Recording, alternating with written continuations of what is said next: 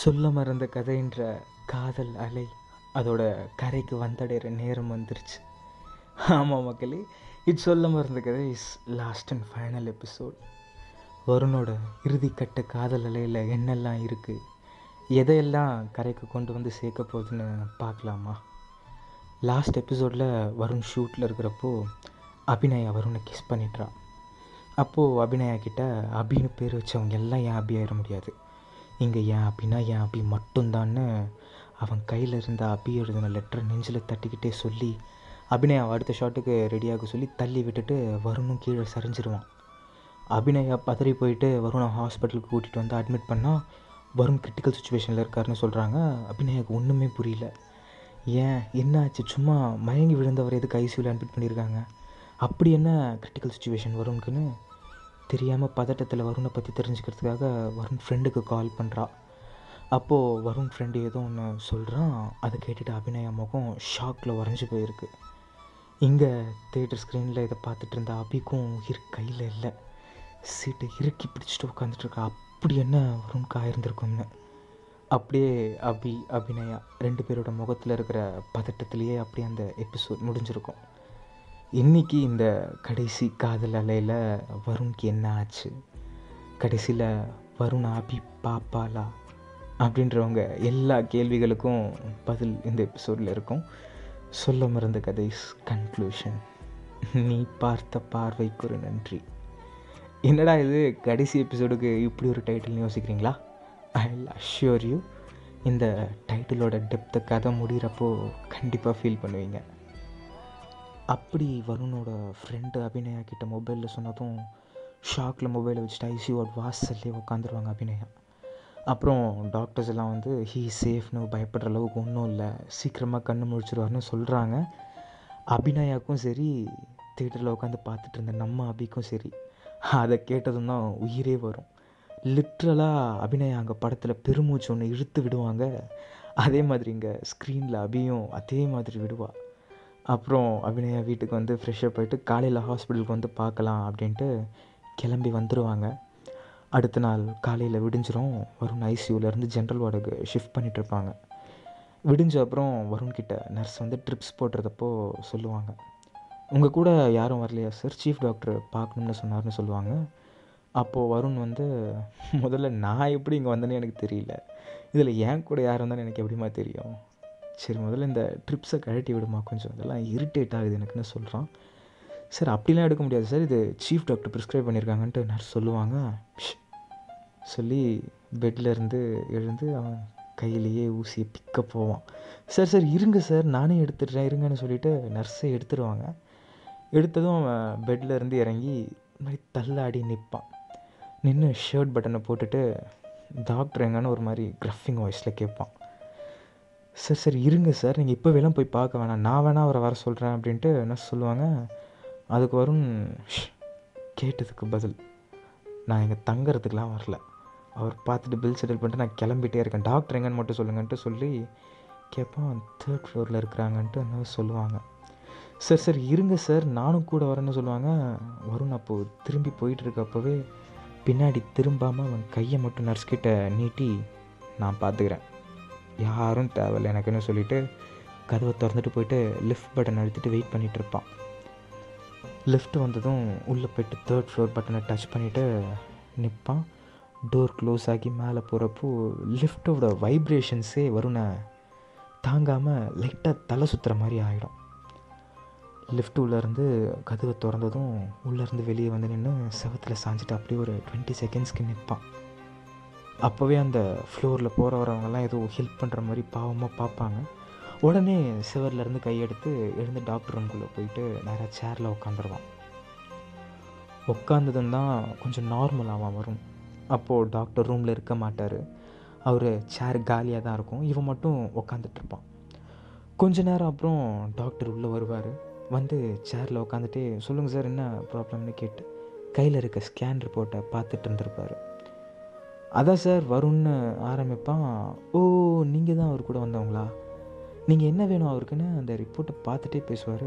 Sir வருணே நான் தான் சார்னு ஒரு மாதிரி சிரிச்சுட்டே சொல்லுவான் வருண்.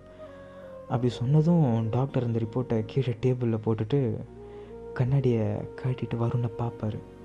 யோ என்னையா நீ நீ பாட்டுக்கு வந்து உட்காந்துட்ருக்க, உன்னை யார் முதல்ல பெட்லேருந்து இறக்கி விட்டதுன்னு கேட்பாரு. ஏன் எனக்கு கை கால் இல்லையா, என் லைஃப்பில் யார் கூடவும் அவ்வளோ டிபெண்ட்டாலாம் இல்லை சார் நான் அப்படின்ட்டு வரும்னு சொல்லுவோம். சொன்னதுமே எங்கள் அபிமுகம் மாறும் கொஞ்சம் கொஞ்சமாக. அவனோட வார்த்தைகள், அவனோட அவ்வளோ ஒரு மாதிரி ரகட் பிஹேவியர் எல்லாமே அப்படியே அவ்வளோ அழ வைக்கிற நிலைமைக்கு கொண்டு போயிடும்.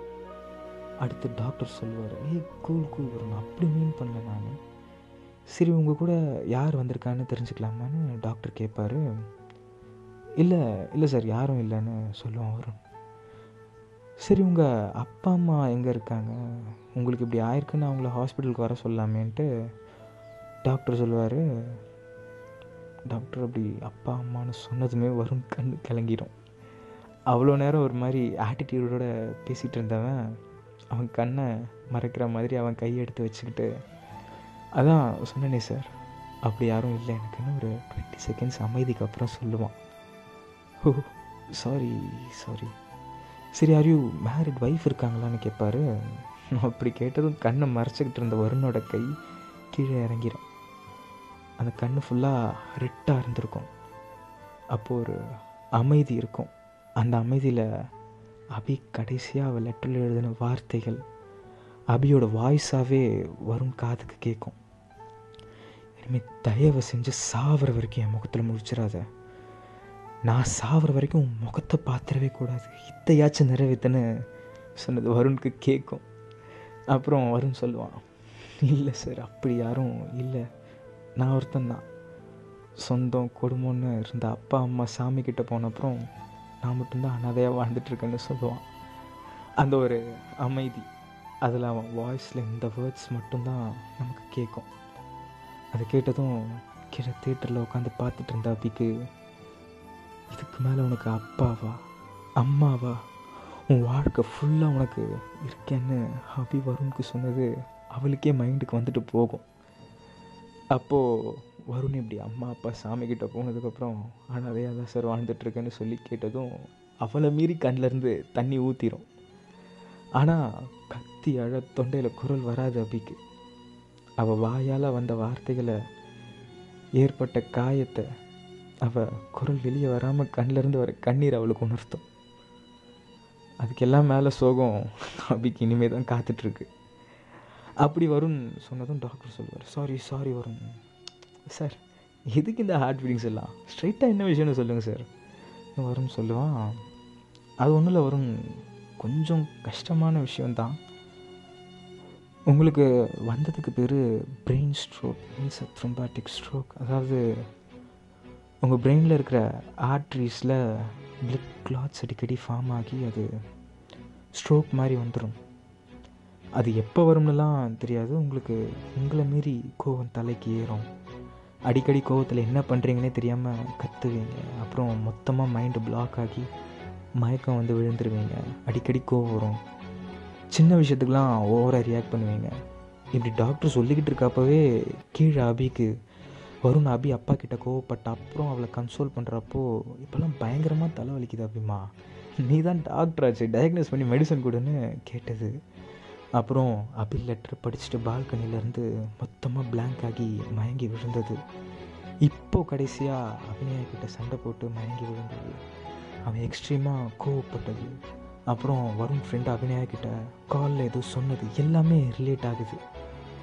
இதெல்லாம் மொத்தமாக யோசிச்சுட்டு அபி கண்ணில் தண்ணி ஊற்றுது. சீட்டு நெகத்தாலே பிச்சுருவா போல் அவ்வளோ இறுக்கி பிடிச்சி உட்காந்துட்ருக்கா. அப்போ வருண் சொல்லுவான், சார் இதை சொல்கிறதுக்கு போய் ஏன் சார் இவ்வளோ கஷ்டப்படுறீங்க, அவ்வளோதானே மேட்ருன்னு சொல்லுவான். இல்லை வருண், இதோட வலியை எப்படி உங்ககிட்ட புரிய வைக்கிறதுன்னு எனக்கு தெரியல, இது க்யூரபிள் கிடையாது வருண், உங்களுக்கு எப்படி எப்போ வேணால் ஸ்ட்ரோக் வருமோ அதே மாதிரி எப்போ வேணால் உயிர் போகிற நிலமை தான், மெடிசன்ஸ் ஆர் சர்ஜரிஸோ இதுக்கு கிடையாது. சார் நான் இப்போ உங்ககிட்ட உயிர் வாழ்ந்தே ஆகணும்னு உங்ககிட்ட சொன்னேன்னா, சாப்பிட்டியான்னு கேட்க ஆள் இல்லை, சோறு போட்ட அம்மா சாமிக்கிட்ட, நைட்டு பெட்டில் படுத்தா அடுத்த நாள் காலையில் விடிஞ்சிருமே, மறுபடியும் இந்த உலகத்தை தனியாக ஃபேஸ் பண்ணணுமேன்ற பயம், இரிட்டேஷன், தனிமையை ஃபேஸ் பண்ணி பண்ணி எனக்கு நானே பைத்தியமானு கேட்குற அளவுக்கு ஃப்ரஸ்ட்ரேஷன். இது எல்லாத்துலேருந்தும் வெளியே போகிறதுக்கு கடவுள் எனக்கு கொடுத்த வரமாக தான் சார் நான் இதை பார்க்குறேன். நீங்கள் என்னட்டாங்கன்னா டென்ஷனாக சொல்கிறீங்க, இதை ஃப்ரீயாக விடுங்க சார், சல்ஃபி மேட்ரு இதுன்னு சொல்லிவிட்டு சேரை விட்டு எழுந்து கிளம்புவான். கேமரா டாக்டரை ஃபேஸ் பண்ணோம். அவர் சிரிச்சுட்டே போனதும் ஷாக்கில் உட்காந்துட்ருப்பார். அவரோட ரியாக்ஷனை காட்டுறப்போ அந்த டேபிள் மேலே அவர் கீழே போட்ட ஸ்கேன்ட்ரு போட்டிருக்கோம். அதில் பேர் வரும்னு எழுதி டேட்டு அபி லெட்டர் எழுதி வச்சு வீட்டை விட்டு போன அடுத்த நாள் டேட்டு எழுதியிருக்கோம். அதை அபி பார்த்துருவான். பார்த்ததும் தேட்டரில் அவ்வளோ நேரம் குரலே வராமல் எழுதிட்டு இருந்த அபி மொத்த தேட்டரும் சைலண்ட்டாக இருக்கிறப்போ கத்தி அழ ஆரம்பிச்சிருவா. அபி ஃப்ரெண்டாவை கையை பிடிச்சிருவா. அபி கத்தாத ப்ளீஸ், ஒன்றும் ஆகலை, அது வெறும் படம், அப்படிலாம் ஆயிருக்காது அப்படின்னு சொல்லுவா. அது டேபிள் மேலே இருக்கிறது உண்மையான ரிப்போர்ட். அதில் வரும்னு எழுதி டேட்டு நான் வீட்டை விட்டு வெளியே வந்து அடுத்த நாள் டேட்டு போட்டிருக்கு. அன்றைக்கி தான் அவன் பால்கனிலேருந்து விழுந்தான். அப்போ எடுத்து ஸ்கேன் ரிப்போர்ட் தான் அது. ஐயோ, அப்போவே சொன்னானே அவன் தலைவலிக்குது கோபம் வருதுன்னு. நான் தான் கடைசி வரைக்கும் அவனை புரிஞ்சுக்காமலே அவன் நெஞ்சில் குத்திட்டு வந்துட்டேன். அவனுக்கு இப்போ எப்படி இருக்குன்னு கூட தெரியலையே. அவன் உண்மையாகவே என்னை தனியாக விட்டு போயிடுவானாடி அப்படின்னு கதறுவா. முன்னாடி ரோவில் இருந்த எல்லோரும் ஒருத்தங்களா அபியவே திரும்பி பார்த்துட்ருப்பாங்க. அபி ஃப்ரெண்டு சொல்லுவா, அபி அப்படின்னு கொஞ்சம் நேரம் தான் படம் முடிஞ்சிடும், ப்ளீஸ் கொஞ்சம் கண்ட்ரோலாக இரு, படம் முடிஞ்சிருட்டோம்னு சொல்லுவா. அவனுக்கு மட்டும் ஏதாவது ஒன்று ஆச்சுன்னா அதுக்கு நான் மட்டும் தாண்டி காரணம், நானும் இருக்க மாட்டேன், நானும் செத்துருவேன் அப்படின்னு அபி சொல்லி கத்துவா. உடனே அபி ஃப்ரெண்டு அவள் வாயில் கையை வச்சு கத்தாத அபி, அதெல்லாம் ஒன்றும் இல்லடி, ஓவராக யோசிக்காத, அதெல்லாம் உண்மையாக இருக்காதுன்னு அவள் ஃப்ரெண்டு சொல்லி அவளை காம் பண்ணி உட்கார வைப்பா. அங்கே படத்தில் வரும் வீட்டுக்கு வந்து அவன் ஃப்ரெண்டுக்கு கால் பண்ணுவான். அச்சா, என்னால் சுத்தமாக முடியலடா, எங்கே திரும்பினாலும் வீட்டில் இருக்கிற எந்த செவத்தை பார்த்தாலும் அவன் முகம் மட்டும்தான் மச்சான் கண்ணு முன்னாடி வந்து நிற்கிது, சத்தியமாக பைத்தியம் ஆயிரும் போலடா. இதுக்கு மேலே கதையில் என்ன பண்ணுறதுன்னு வேறு எனக்கு தெரியல. நான் அவளை போயிட்டு ஒரு வாட்டி பார்த்து சாரி கேட்டு பார்க்குறேன் மச்சான்னு சொல்லுவான். சரி சரி மச்சான், இவ்வளோ நாள் ஆகுது, நீயும் போய் பார்க்காம விட்டால் அதுவும் தப்பாக தான் ஆகும். சரி, அவளை பார்க்க போகிறப்போ டென்ஷன் ஆயிடாத, எந்த பாயிண்ட்லேயும் இதுக்கு மேலே வாய் விட்டு எந்த ஏழ்றையும் கூட்டிடாத, பொறுமையாக ஹேண்டில் பண்ணுனான்ட்டு சொல்லிவிட்டு சொல்லுவான். சரிடா நான் பார்த்துக்கிறேன்னு சொல்லி வருண் ஃபோனை கட் பண்ணிடுவான். அடுத்த நாள் காலையில் எழுந்து பீரோலேருந்து ட்ரெஸ் எடுப்பான் போடுறதுக்கு. அப்போது எப்பவும் போல் அவன் போடுற கேஷுவல்ஸ் எடுப்பான். அப்போது அப்படி சொன்னது ஞாபகத்துக்கு வரும். நான் எவ்வளோ வாட்டி கேட்டிருக்கேன், வெளியே போகிறப்போ ஃபார்மல்ஸில் நீட்டாக டக்கின் பண்ணி போடா, அழகாக இருக்கும் அழகாக இருக்கும்னு. எப்போ தான் நான் சொல்கிறது கேட்க போறியோ போ அப்படின்னு வரும் காதில் அப்படி சொன்ன வார்த்தைகள் கேட்கும். அப்போது சிரிச்சுட்டு அந்த கேஷுவல்ஸை வச்சுட்டு அப்படி அப்பாவை பார்க்க போகிறப்போ எடுத்து கொடுத்த அந்த ஒயிட் ஷர்ட்டை எடுப்பான். எடுத்து ஒரு ஆஷ் பேண்ட்ஸ் பக்காவாக டக்கின் பண்ணி ஒரு ப்ரௌன் பெல்ட்ஸ் ப்ரௌன் ஷூஸோடு கிளம்புவான். இதே ட்ரெஸ்ஸிங்கில் தான் ஃபஸ்ட் எபிசோடில் ரேடியோ ஸ்டேஷன்லேயும் இருப்பான். அப்படி நீட்டாக அப்பிக்கு பிடிக்குமேனு அவளுக்கு பிடிச்ச மாதிரி கிளம்பி போய் வண்டியை எடுத்து நேராக அப்பியை பார்க்க அவள் ஃப்ரெண்டு ரூமுக்கு போகாமல் அப்பி அப்பா வீட்டுக்கு போவான். எல்லாமே அங்கேருந்து தானே ஆரம்பிச்சிது, அங்கேருந்தே சால்வ் பண்ணலாம்ட்டு போவான். போயிட்டு வண்டியை விட்டு உள்ளே போய் கதவை தட்டுவான். கதவை தட்டினா அப்பி அண்ணா வந்து கதவை திறப்பார். திறந்து பார்க்குறப்போ வெளியே வரும் நிற்கிறது பார்த்து செம்ம ஷாக் அண்ணாக்கு. பின்னாடியே அப்பா வந்து யாருப்பா வந்திருக்கான்னு பார்ப்பாங்க. ரெண்டு பேரும் நிற்கிறப்பவே வரும் நேராக அவங்க காலில் விழுந்துருவான். ஒன்றுமே பேசாமல் நேராக காலில் விழுந்துருவான். கீழே தேட்டரில் பார்த்துட்டு இருக்க அப்பிக்கே செம்ம ஷாக்கு. வாயை பொழந்து பார்க்குறா. இத்தனை நாளாக அப்பாவை அசிங்கப்படுத்திட்டானேன்னு தான் வரும் மேலே கோபமாக இருந்தா. இப்போ அவனே வீடு தேடி போய் காலில் விழுந்து மன்னிப்பு கேட்குறானேன்ற ஷாக்கு. இந்த விஷயம் ஸ்க்ரீனில் பார்க்குறப்ப தான் அபிக்கு தெரியுது இப்படி வருண் பண்ணியிருக்கான்னு. அங்கே வருண், சார் சாரி சார், அன்றைக்கி வாய்க்கு வந்த மாதிரி கேவலமாக பேசி உங்களை அசிங்கப்படுத்தி அதை நான் வேணும்னே பண்ணல சார், என்னை மீறி ஏதோ எப்படி சொல்ல, என்னை மீறி நடந்த ஒரு விஷயம் சார், மன்னிச்சிட்டேன்னு ஒரு வார்த்தை சொல்லுங்கள் சார், அப்போ தான் உங்கள் காலை விடுவேன்னு சொல்கிறான். தம்பி தம்பி ஏந்திருப்பா, அந்த பேப்பர் செட்டு எடுத்துகிட்டு வா கொஞ்சம் அப்படின்ட்டு அபி அண்ணா கிட்ட அப்பா சொல்கிறாங்க. அவர் எடுத்துகிட்டு வந்ததும் அதை காட்டி வருண் கிட்ட அப்பா சொல்கிறாரு, இதை பாரு டிவோர்ஸ் பத்திரம், என் பொண்ணு சைன் போட்டுட்டா, நீயும் சைன் போட்டு கொடுத்துட்டேன்னா அவளும் ஃப்ரீ ஆயிடுவா, நாங்கள் எங்கள் மாப்பிள்ளைக்கு அவளை கல்யாணம் பண்ணி வச்சுருவோன்ட்டு சொல்லிவிட்டு, இதோ இவர் தான் எங்கள் மாப்பிள்ளை, கனடாவில் டாக்டராக இருக்கார், அபிக்கு ஏற்ற மாப்பிள்ள அழகுலையும் சரி பார்க்குற வேலையிலையும் சரி அவன் நேரம் இந்த மாதிரி குப்பைக்கிட்ட மாட்டிக்கிட்டு வாழ்க்கையை கொஞ்சம் கொஞ்சமாக அழிச்சிக்கணும்னு சீக்கிரமாக அதில் கையெழுத்து போட்டு கொடுத்துட்டு வேலையை பாருப்பா அப்படின்னு சொல்லுவார். இது கேட்டுட்டு வருணுக்கு எவ்வளோ ஷாக்கோ, அதை விட கீழே உட்காந்து பார்த்துட்ருக்க அபிக்கு ஷாக்கு. அபிக்கிட்ட வீட்டு பத்திரத்தை உன் பேர்லேயும் அண்ணன் பேர்லேயும் மாற்ற போகிறோம்மா, அதுக்கு பத்திரத்தில் சைன் போடுன்னு சொல்லி நடுவில் இந்த பேப்பர்ஸ்லேயும் சைன் வாங்கிட்டு இருக்காங்கன்ட்டு அபிக்கு அப்போ தான் ரியலைஸே ஆகுது. அவளே உறைஞ்சி போய் உக்காந்துட்ருக்கா. அதை பார்த்துட்டு வருண் உடனே அவள் சைன் போட்டாளான்னு கேட்பான். ஆமாப்பா அது பார் போட்டிருக்காளே அப்படின்னு காட்டுவார் அப்பா. சரி நீங்கள் அதை கொடுங்க நான் சைன் பண்ணி அனுப்புகிறேன்னு சொல்லி அந்த பேப்பர்ஸோட மாப்பிள்ளை ஃபோட்டோவையும் கையோடு சேர்த்து எடுத்துகிட்டு வந்துடுவான். எடுத்துகிட்டு ஈவினிங் ஒரு 6 போல் அபி ஃப்ரெண்டு ரூமுக்கு போவான். போட்டிருந்த ஃபார்மல்ஸ்லாம் பாதி டக்கின்ல ஷர்ட் இருக்கும், மீதி வெளியே தொங்கிட்டு இருக்கும். பெல்ட்டு லூஸ் ஆகி பேண்ட் இடுப்பு கீழே போயிருந்துருக்கும். ஷர்ட்டில் ஃபஸ்ட்டு 2 பட்டன் நான் வந்து வேர்வைப்பட்டு பாதி ஈரமாக இருந்திருக்கும் ஷர்ட்டு. அபி பேப்பர்ஸில் கையெழுத்து போட்டு இன்னொருத்தனை கல்யாணம் பண்ண ஓகே சொல்லியிருக்காளேன்ற கஷ்டத்தில் செம்மையாக தண்ணி அடிச்சுட்டு ஃபுல் போதையில் போயிருந்திருப்பான் வருண். கையில் அந்த டிவோர்ஸ் பேப்பர்ஸை சுருட்டி வச்சுருந்துருப்பான். அவள் ரூம் வாசலில் போயிட்டு வண்டியை நிறுத்திட்டு, ஏ அபி வெளியே வாடி, வெளியே வான்றல, வா கையெழுத்து போட்டு தரேன், வா எங்கேயே வச்சு போட்டு தந்துடுறேன், மொத்தமாக முடிச்சுக்கலாம், இங்கே வெளியே வாடின்னு சொல்லி கத்துவான். உள்ளே இருந்துட்டு அபி டென்ஷன் ஆயிடுவா. எதுக்கு அவன் இங்கே வந்திருக்கான், அங்கே படுத்துகிற அசிங்கம்லாம் பத்தாதா, போய் அந்த நாயை போக சொல்லினா போலீஸ்க்கு கால் பண்ணிடுவான்ட்டு கத்துவா அபி அவள் ஃப்ரெண்டுக்கிட்ட. ஏ இரு அப்படின்னு நான் போய் பேசி அனுப்பிடுறேன்னு சொல்லி அவள் ஃப்ரெண்டு வெளியே வருவாள்.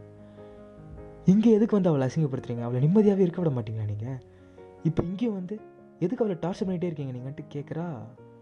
ஏய் நீ போடி அவளை வர சொல்லு, அவள் பேர் தானே அபி, நான் அவகத்துலேருந்து தாலி கட்டியிருக்கேன், மூடிட்டு போய் அவளை வர சொல்கிறேன்னு சொல்லி அவன் வாயை மூட்டுறதுக்குள்ளே அபி வந்து நிற்பா.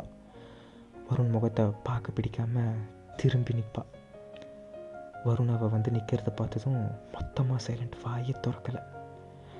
அபி முடி நீளமாக இருக்கும். அவள் திரும்பி நிற்கிறப்போ அந்த முடியை பார்த்துட்டே இருக்கான். அவகிட்ட ஒரு ஸ்டெப்பாக எடுத்து வச்சு அவகிட்ட போகிறான். போயிட்டு அவள் கையை பிடிச்சி, சாரி அபி, சத்தியமாக எதுவுமே நான் வேணும்னே பண்ணல, இப்போ கூட நான் அவங்க வீட்டுக்கு போயிட்டு அப்படின்னு ஆரம்பிப்பான். இன்னமும் உனக்கு என் தோல் மேலே இருந்த ஆசை அடங்கலை, இவ்வளோ சொல்லியும் நீ தொட்ட இடம்லாம் நெருப்பில் வச்சு கொளுத்திக்கிட்ட மாதிரி இருக்குன்னு சொன்ன அப்புறமும் மறுபடியும் வந்து தொட்டுனா எவ்வளோ பொம்பளை விருப்பி சொன்னா இருப்ப இல்லை நீன்ட்டு சொல்லுவா. வருண் அவள் கையை பொறுமையாக விட்டுட்டு, இப்போ சொல்கிறேன், இனிமேல் நீயா என்னை தொட்டுற வரைக்கும் என்னோடய சுண்டு விரல் கூட உண்மைப்படாது, இது சத்தியம்னு சொல்லிவிட்டு வண்டி எடுத்துகிட்டு வீட்டுக்கு கிளம்பி வந்து அவன் வீட்டில் ஸ்கிரிப்ட் எழுத போட்டிருந்த ஆஃபீஸ் டேபிளில் உக்காந்துட்டு இருப்பான். மொத்த ரூமும் டார்க், லைட்டே போடலை. அந்த டேபிள் மேலே இருக்கிற ஒரு டேபிள் லேம்ப் மட்டும் ஆன் பண்ணி வச்சுட்டு டேபிளில் அப்பி எழுதுன அந்த லெட்டரை பார்த்துட்டே படுத்திருப்பான். பக்கத்தில் டேபிளில் அவன் அம்மா ஃபோட்டோவை ஃப்ரேம் பண்ணி வச்சுருந்துருப்பான். அதை பார்த்துட்டே அவன் பக்கத்தில் இழுத்து வச்சுக்கிட்டு, அம்மா நான் உன்னை தொட்டா தப்பாம்மா, உன் மேலே கையை வச்சு கொஞ்சிறது, முத்தம் கொடுக்கறது இதெல்லாம் தப்பா, அப்புறம் எப்படிமா அவளை மன்னிப்பு கேட்க தொடரப்ப மட்டும் நான் பொம்பளை வெறி பிடிச்சோம் ஆயிடுறேன், எனக்கு புரியலையேம்மா, நான் அவகிட்ட மன்னிப்பு கேட்டு அவள் கேட்டு அந்த டிவோர்ஸ் பேப்பர்ஸில் கையெழுத்து போட்டு தரலாம் தானேம்மா போனேன், அப்போ கூட அவனை புரிஞ்சுக்கலையம்மா, என்னவோ கடைசி வரைக்குமே அவள் அசிங்கமாகவே நினச்சிட்டாளே, எனக்கு தெரியலையே, எனக்கு பிடிச்சவங்கள கட்டி பிடிக்கிறது, கண்ணத்தை கிள்றது, முத்தம் கொடுக்கறது இப்படி தான் எனக்கு வெளிக்காட்டு தெரியும், அதுக்கு பேர் சதவீதி பிடிச்சதுன்னா நான் என்ன பண்ணுவேன், நீ போனப்பவே என்னையும் கூப்பிட்டு போயிருந்துருக்கலாம்ல, என் அம்மா என்ன இந்த உலகத்தில் தனியாக விட்டு போனேன், பயமாக இருக்குமா, இது இருட்டு பயமாக இருக்குது, கூடவே கூப்பிட்டுக்கோயம்மா ப்ளீஸ்மா, சத்தியமாக அழுக்கையாக வருதுமா, எனக்கு யாருமே இல்லைம்மா, நீ வேணும்மா எனக்கு ப்ளீஸ்மா, நான் கூடவே வந்துடுறேம்மா, இந்த இருட்டு உண்மையாகவே பயமாக இருக்குமா, எனக்கு கூப்பிட்டுக்கோம்மான்னு சொல்லி அழுவான்.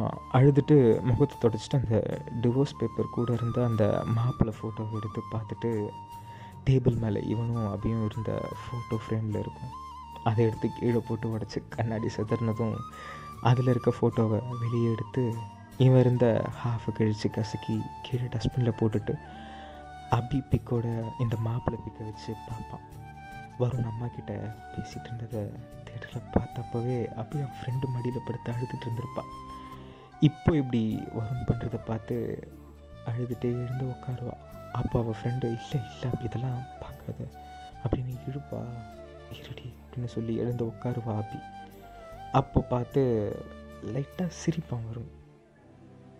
இவர் தான் உண்மையாகவே அபிக்கு கரெக்டான மேட்ச்மா, அவர் நல்லா பார்த்துக்க தகுதியான ஆள், படிப்புலேயும் சரி அழகுலேயும் சரி அபிக்கு ஏற்ற பேர், அவள் கலருக்கும் அழகுக்கும் செம்ம மேட்சாக இருக்கார்ல, அபி இவரை கல்யாணம் பண்ணிக்கிறது தான் கரெக்டு, அவள் லைஃப் இனிமேலாவது ஹாப்பியாக இருக்கணுமான்னு சொல்லிவிட்டு அந்த ஃபோட்டோவை கீழே வச்சுட்டு டிவோர்ஸ் பேப்பரில் சைன் பண்ணி ஓரமாக வச்சுருவான்.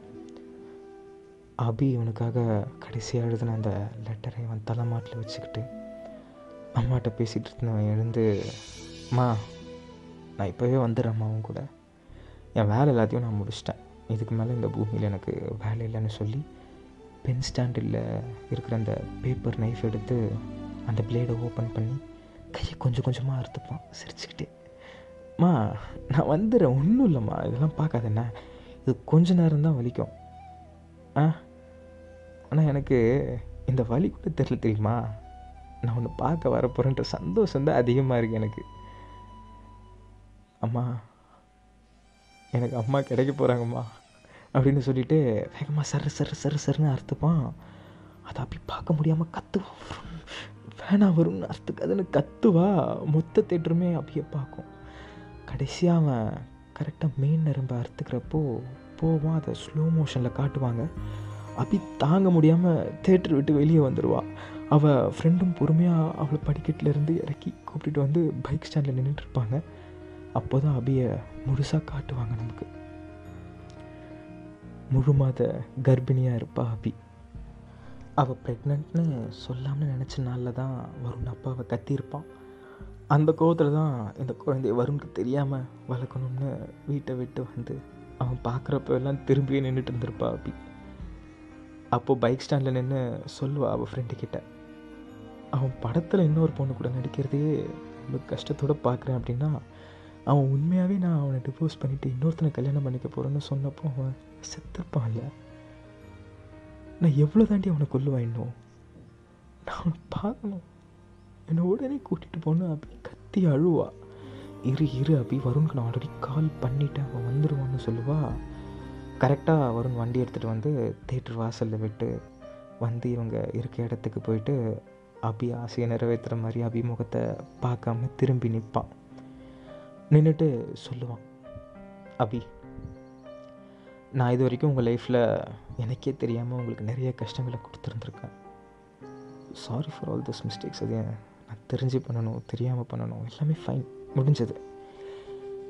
எல்லாருக்குமே அவங்க லைஃப்பில் ஒரு ஹாஃப் அவ்வளோ கஷ்டப்படுறாங்க அப்படின்னா கண்டிப்பாக அடுத்த ஹாஃப் அவ்வளோ சந்தோஷமாக தான் இருப்பாங்க.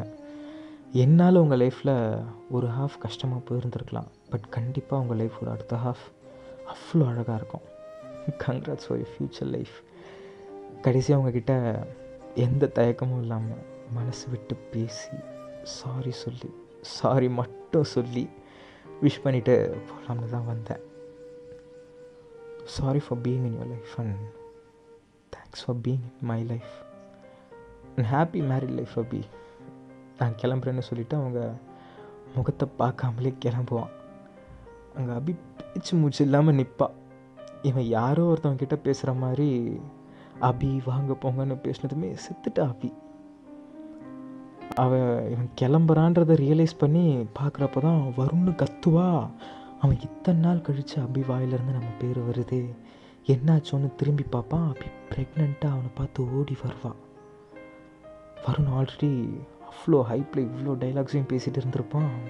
இப்போ அபி ப்ரெக்னெண்ட்டாக பார்த்ததும் இன்னும் மொத்த ஷாக்கும் மைண்டுக்கு ஏறி பிளாங்க் ஆகி மயங்கி விழ போவான்.